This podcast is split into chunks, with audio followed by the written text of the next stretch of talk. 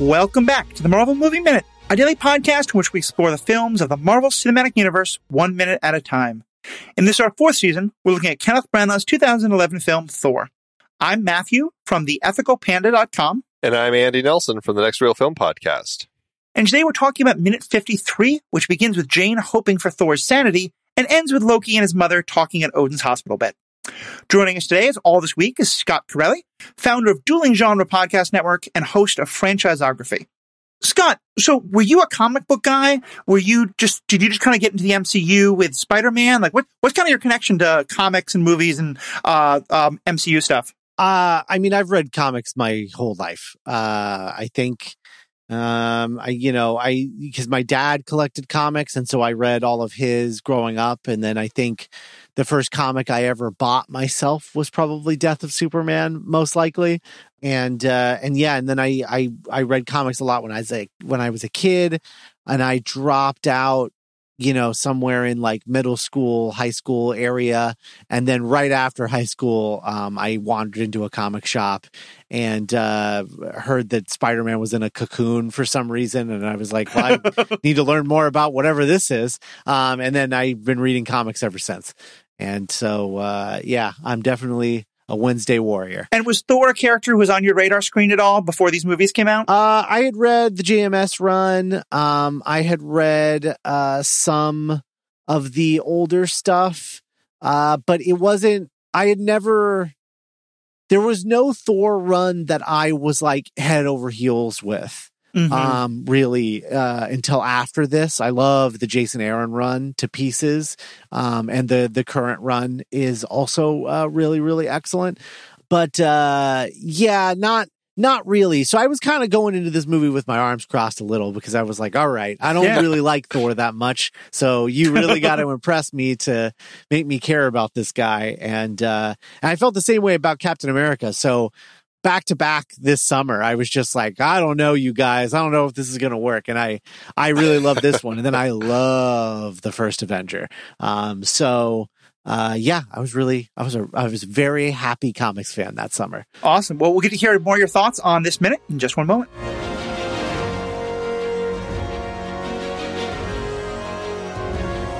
Have you ever heard of Patreon? Well, like so many podcasters out there, we are fans of their site, and we find it to be just a great platform for all of our fans to support us by becoming patrons. Well, we have now upgraded our site to Patreon's Memberful platform, which allows us to actually build our patron support platform right into our own site. So if you've been thinking about becoming a patron to show your love for the show, but you weren't sure about it as you can't find us on Patreon, just know that we are in fact using their platform. You can learn more about it at Memberful.com.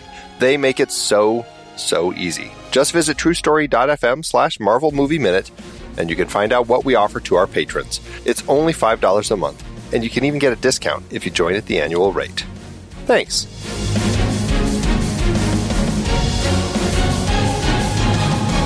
So we get, Thor finishing that sentence about the rainbow, and just this wonderful moment from Jane where she just kind of looks at him for a second and then looks back to the road and, God, I hope you're not crazy.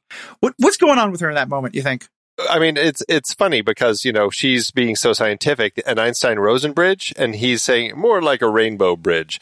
It's like, and he's so like serious about it. And that's why and he's charming. And that's, I think there's this incredible ease with which Chris Hemsworth delivers lines like this that are so funny, but like he really seems like somebody who just buys into everything that goes along with Asgard. And so when he's delivering lines like more like a rainbow bridge, it just is like so perfect and it fits. And I can see why she's she's just little puppy dog eyes looking at him, but she's like, God, I hope you're not crazy because I want you. I mean, that's really like what she's saying right here. I actually read it as, we were talking about in yesterday's minute about the fact that she's kind of lost all of her research because S.H.I.E.L.D. took it all.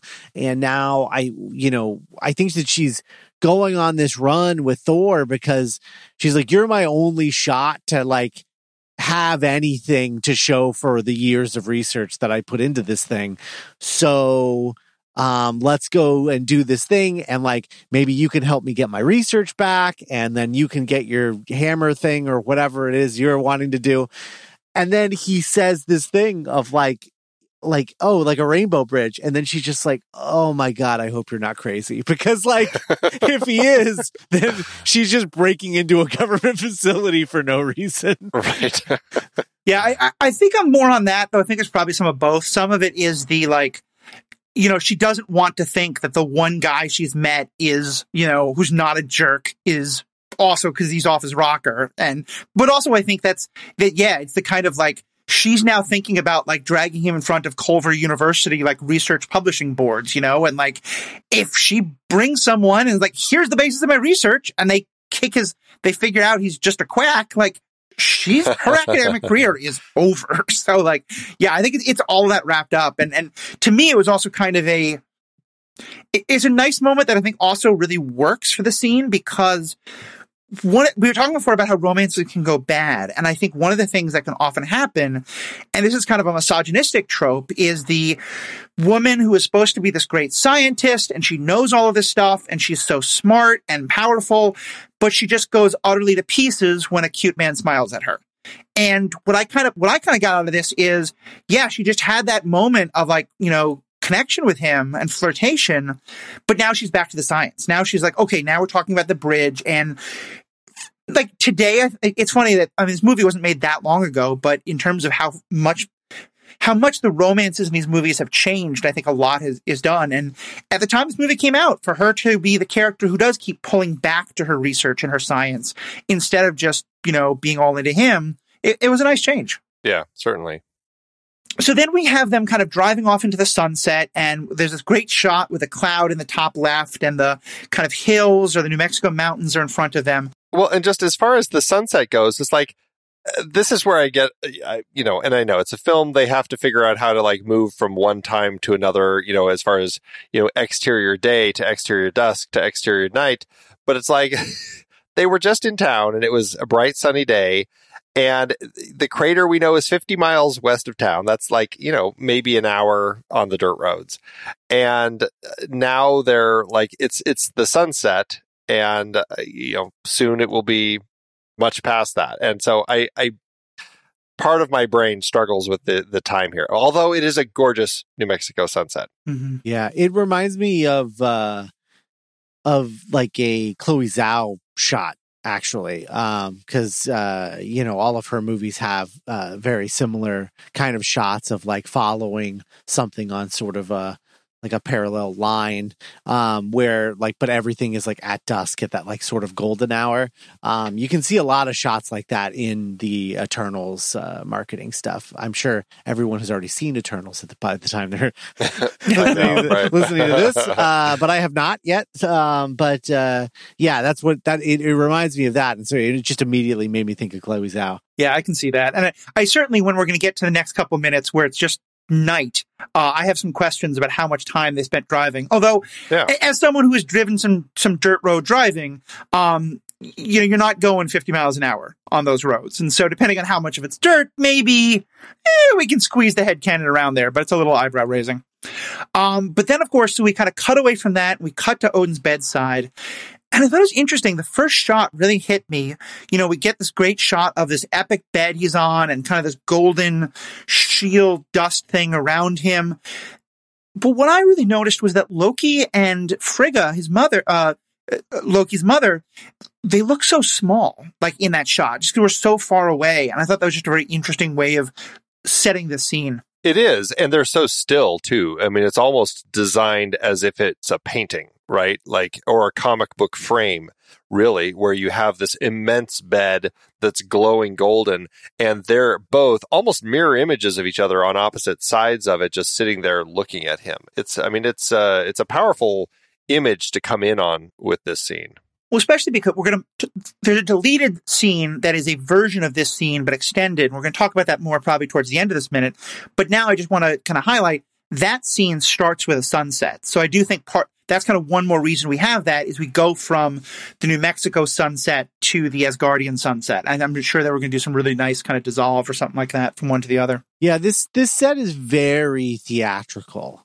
And the fact that, you know, generally, I think Kenneth Branagh shoots the scene kind of like in like a three-walled sort of scenario where the camera is the fourth wall. He doesn't really break that, you know, 180 line. And that feels very theatrical. It feels like a set on a stage. And a lot of the Asgardian stuff in this movie feels very theatrical in that way. And I think that's, you know, purposeful. And I think it's the reason why they probably went for Kenneth Branagh for this film. So it's a really cool way to sort of, set Asgard apart from the Earth scenes, which are, you know, mostly handheld and things like that. And then you go to Asgard and it's these big theatrical sets and these big theatrical, you know, blocking and camera movements. And I'm really into the way that he shot this movie. I know a lot of people aren't. A lot of people like to make fun of the Dutch angles, which is totally fair. There are a lot of them in this movie, but I get a kick out of it. I really like the way he directed this movie. And I love the Dutch angles. I mean, as somebody who, I mean, I also really enjoyed the way that Ang Lee was playing around with like comic book sensibilities when he did his version of Hulk, which, I mean, it's you know, it has its issues, but I love that Branagh here is just shaking it up. And he's just like, why not? Let's just go crazy with Dutch angles and put them in everywhere when we can. And it's just fun. It just makes it always a little different for me. So I enjoy it. And I love the way you describe these sets as theatrical, because to me, what I always think of is the kind of like 1930s, 1940s Hollywood epic, you know, Ben-Hur or El Cid or Cleopatra or things like that, where you know, just expect this like monumental set. And that's very much what I get out of it. And Bo Welch really was going for that with the production design. Like he really wanted to give the actors that feel of those really big sets that, I mean, you really feel like, you know, Hopkins said when he sat on the throne, he's like, I don't have to do any work because just sitting here, I'm doing the job. You know? So, yeah. So, and then we see Odin and he's kind of surrounded by this, like, it's like a golden shield with like a whole bunch of dust light. Is this kind of like the Asgardian version of a Bacta tank? Like what's going on here? It's peculiar. I love the look of it. I've never really understood it, except it's like an Odin sleep sort of energy force. Like, is this the Odin force that he's absorbing as he does his Odin sleep here? I like to think that the way this works is because, you know, Odin he's a king in the world of Asgard, but he's also a god, right? And so I like to think that what is happening is that he is recharged by sort of like the prayers and faith of his followers. And that's what all of this dust stuff is. It's just sort of like him absorbing that sort of religious energy of like everyone who believes in Odin and prays to Odin and, you know, et cetera, et cetera. It's the Tinkerbell. They've got to applaud enough for him to. Yeah. I that's kind of generally, I think that's kind of what's going on, at least in my mind. Yeah.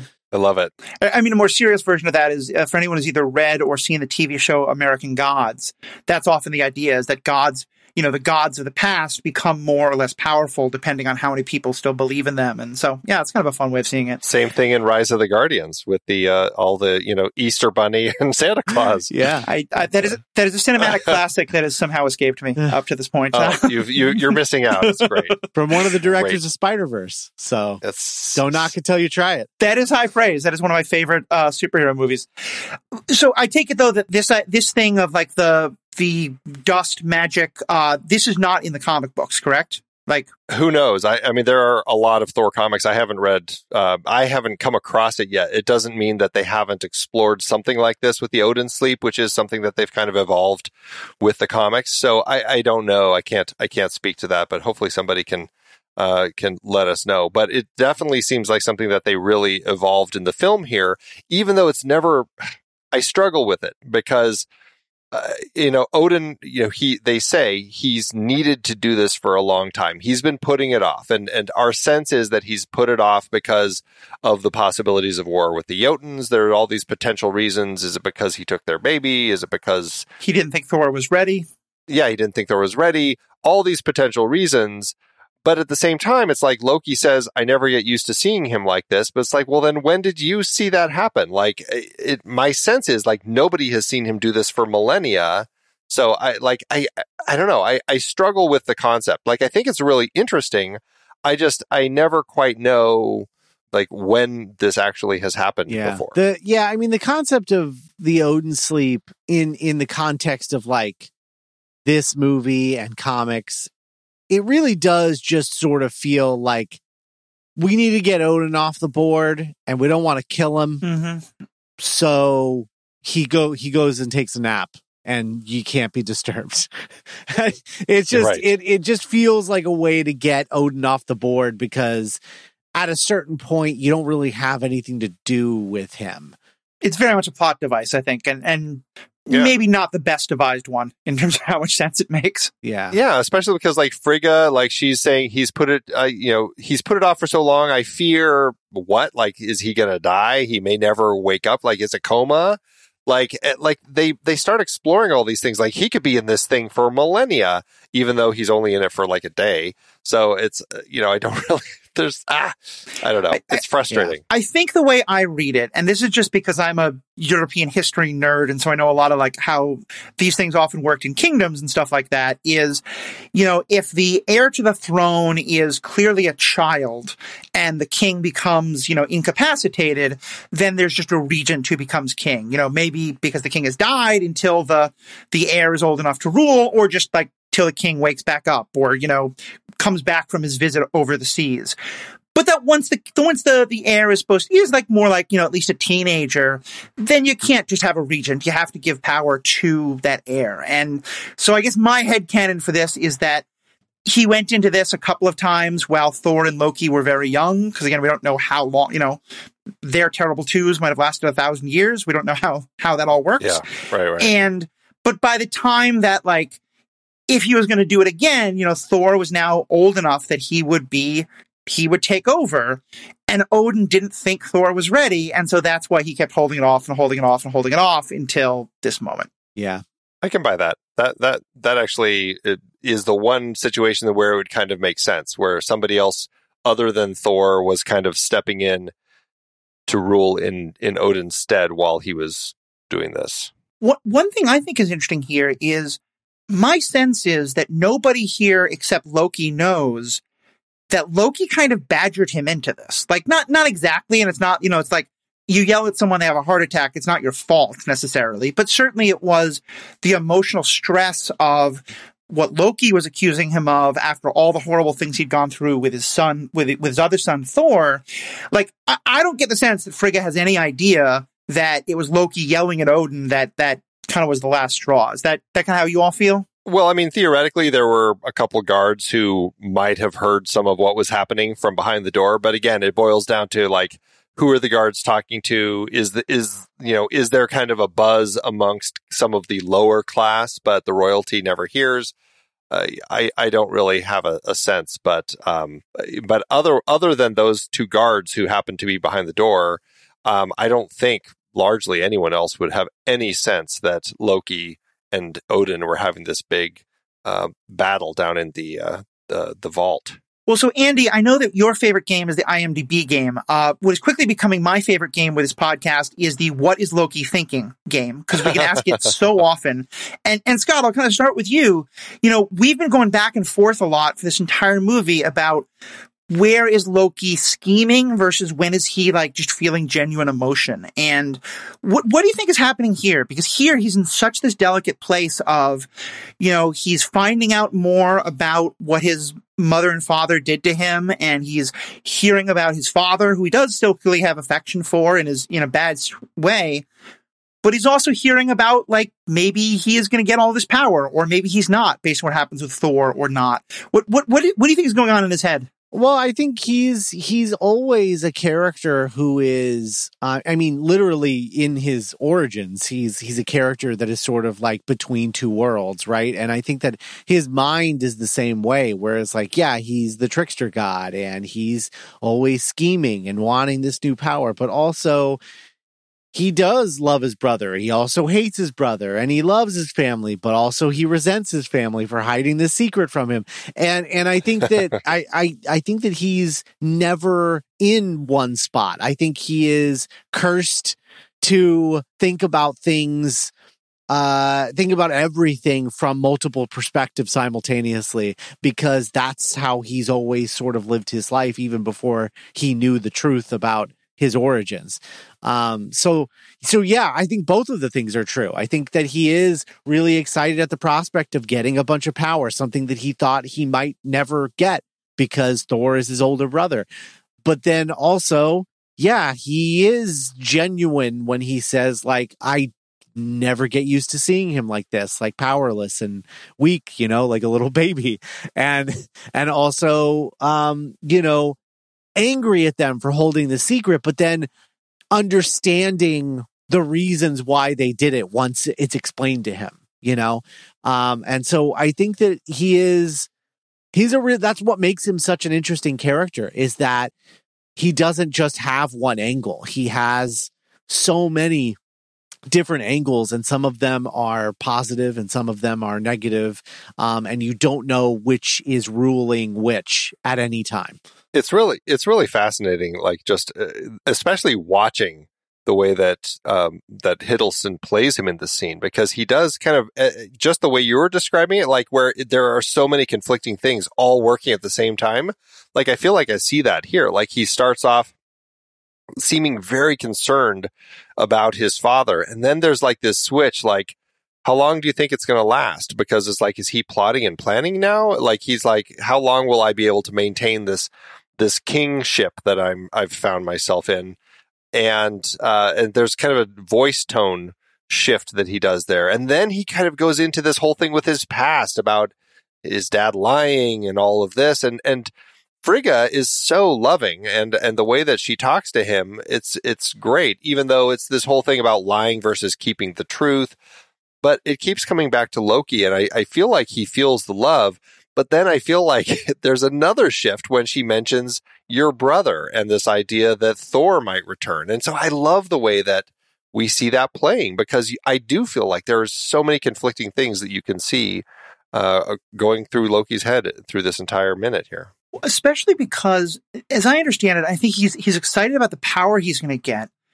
But also for him, this is such a moment of validation. You know, he is the guy who, or the kid who, has always been in someone's shadow and has always thought, you know what? I see the real version of that person. And if only they saw that he's actually a jerk, they would see that actually I'm pretty awesome, you know? And he's getting that. Like, finally, he's like, people see Thor for what Thor really is. Like, I think he does genuinely believe Thor would be a terrible king.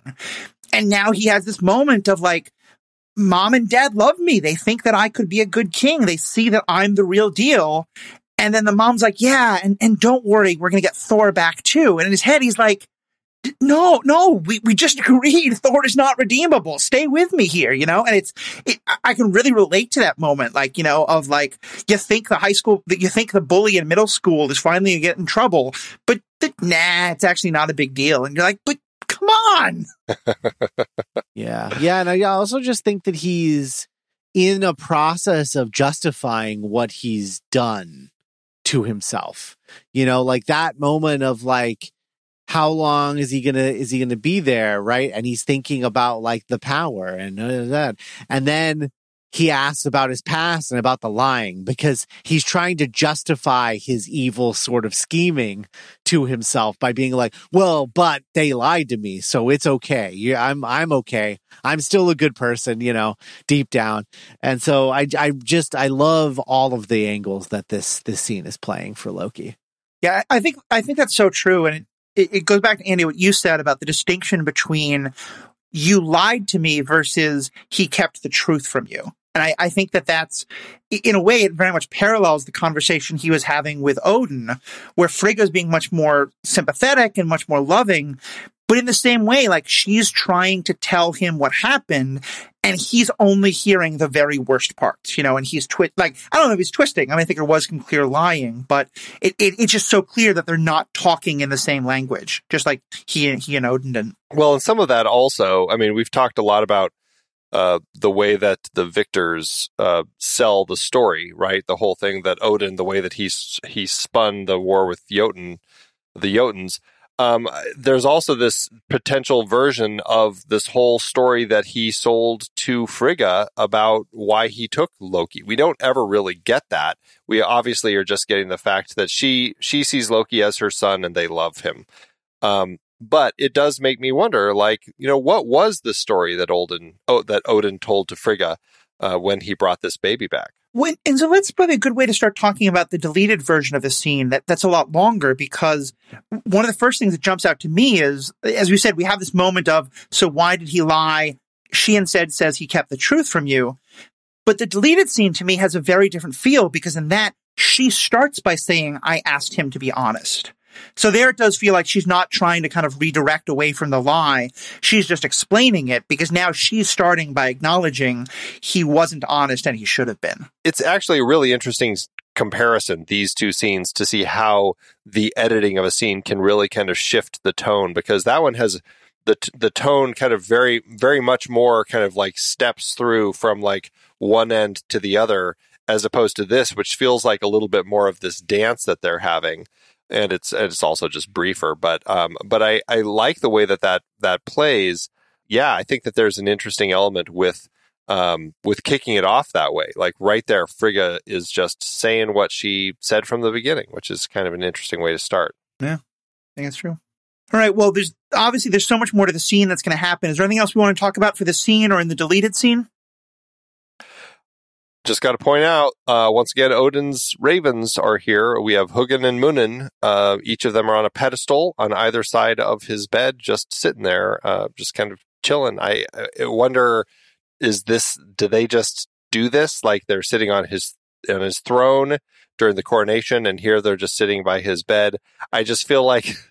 I feel sad for these ravens. I wish that, you know, we got to ever see them, you know, flying or anything, but it's just like, are they just now going to sit here on either side of Odin's bed for the duration of the Odin sleep? Does somebody else come and take care of them? I have no idea.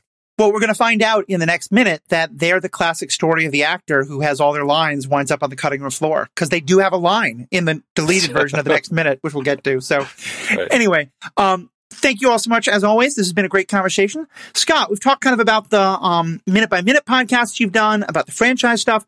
What other projects are you involved with or that people are going to find on your podcast network? Well, speaking of characters who every once in a while need to go through a regenerative process, I'm also the host of The Doctor's Companion, which is a Doctor Who podcast.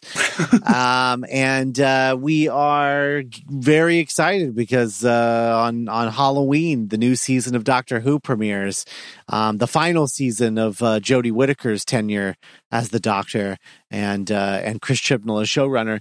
So we're excited to see how all of this comes to fruition.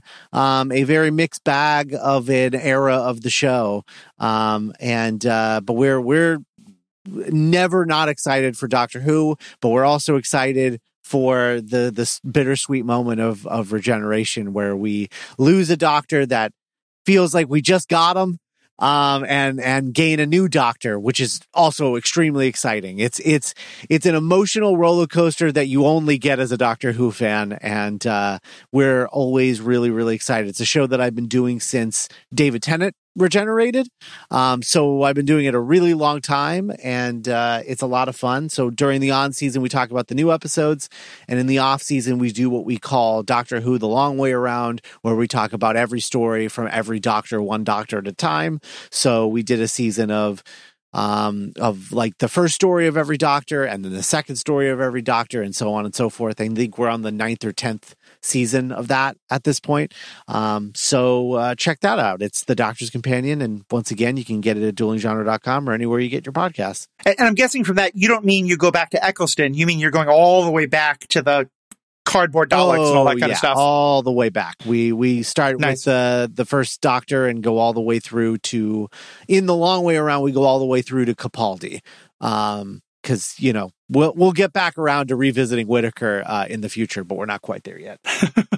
Sounds good. Well, definitely check that out. Check out all your podcasts on the Next Reel Family Podcast. And, of course, if you want to hear more of my podcasts, the Superhero Ethics, the Star Wars Universe Podcast, and some other projects I do from time to time, those are all can be found on TheEthicalPanda.com. So please check all those things out. And most importantly, thank you so much for being great fans. Have a great day. Until next time, true believers.